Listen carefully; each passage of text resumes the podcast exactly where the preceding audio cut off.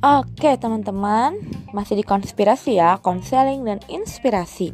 Nah terus buat uh, jenis yang keempat Yaitu gangguan suasana hati musiman Atau seasonal affective disorder Nah Orang yang ngalamin gangguan suasana hati musiman akan mengalami gejala depresi yang berbeda-beda tergantung pada musimnya.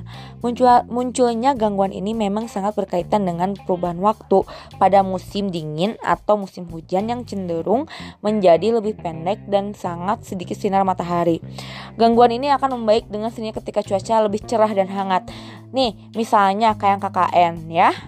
KKN misalnya kita terbiasa di perkotaan yang sangat amat banyak polusi debu amuba protozoa protista. Ketika datang ke tempat KKN yang sangat amat jauh di tidak banyak orang yang mengetahui. Itu kan terus masih banyak kayak pohon-pohon terus pokoknya masih banyak oksigen itu kan jadi dingin.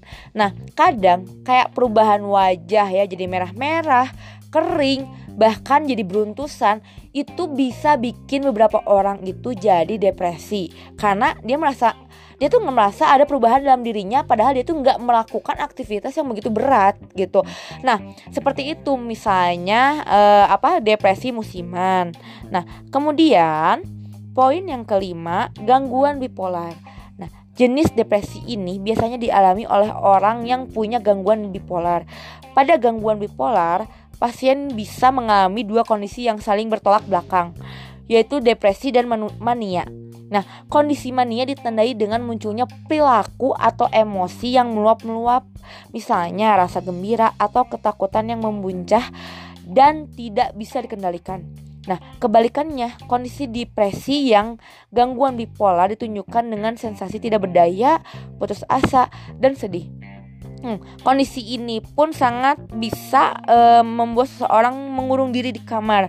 Bicaranya sangat lambat seolah sedang melantur dan juga tidak mau makan. Nah, terus depresi postpartum. Jadi, depresi postpartum itu terjadi pada wanita beberapa minggu atau bulan setelah melahirkan. Nah, ini kayak hmm, karena kenapa depresi ini bisa terjadi? Karena uh, wanita itu selalu berubah fisik yang sangat drastis ketika sudah melahirkan kan ya teman-teman. Nah, uh, munculnya gejala depresi berat pada masa postpartum dapat berdampak pada kesehatan dan ikatan batin antara ibu dan bayi. Nah, depresi ini bisa bertahan cukup lama, biasanya sampai ibu sudah haid selagi setelah melahirkan. Penyebab utama dari depresi postpartum adalah perubahan hormon, di mana hormon estrogen dan progesteron yang tadinya cukup tinggi pada masa ke kehamilan menurun secara drastis setelah melahirkan. Nah, selain itu juga kayak eh, ibu-ibu uh, yang beberapa belum bisa menerima ganggu uh, perubahan tubuhnya juga akan mengalami depresi yang sangat berat gitu teman-teman ya.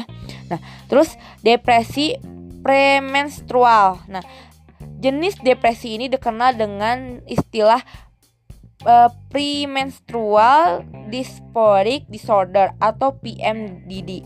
Kondisi ini berbeda dengan premenstrual syndrome atau PMS. Nah, jadi teman-teman yang tahu apa itu PMS tapi gak tahu kepanjangannya, jadi kepanjangan dari PMS itu adalah premenstrual syndrome gitu teman-teman. Pasal, nah terus pasalnya PMDD ini merupakan gangguan mood yang serius sehingga mengganggu aktivitas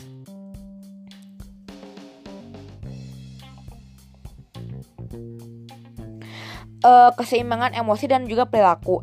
Gejala-gejala yang ditimbulkan antara lain munculnya kesedihan, kecemasan, gangguan mood ekstrim atau bahkan sangat mudah marah.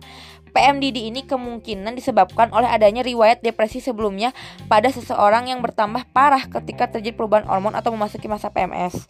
Nah, jadi teman-teman, kalau depresi premenstrual ini memang rata-rata terjadi pada wanita yang akan mengalami um, uh, menstruasi gitu.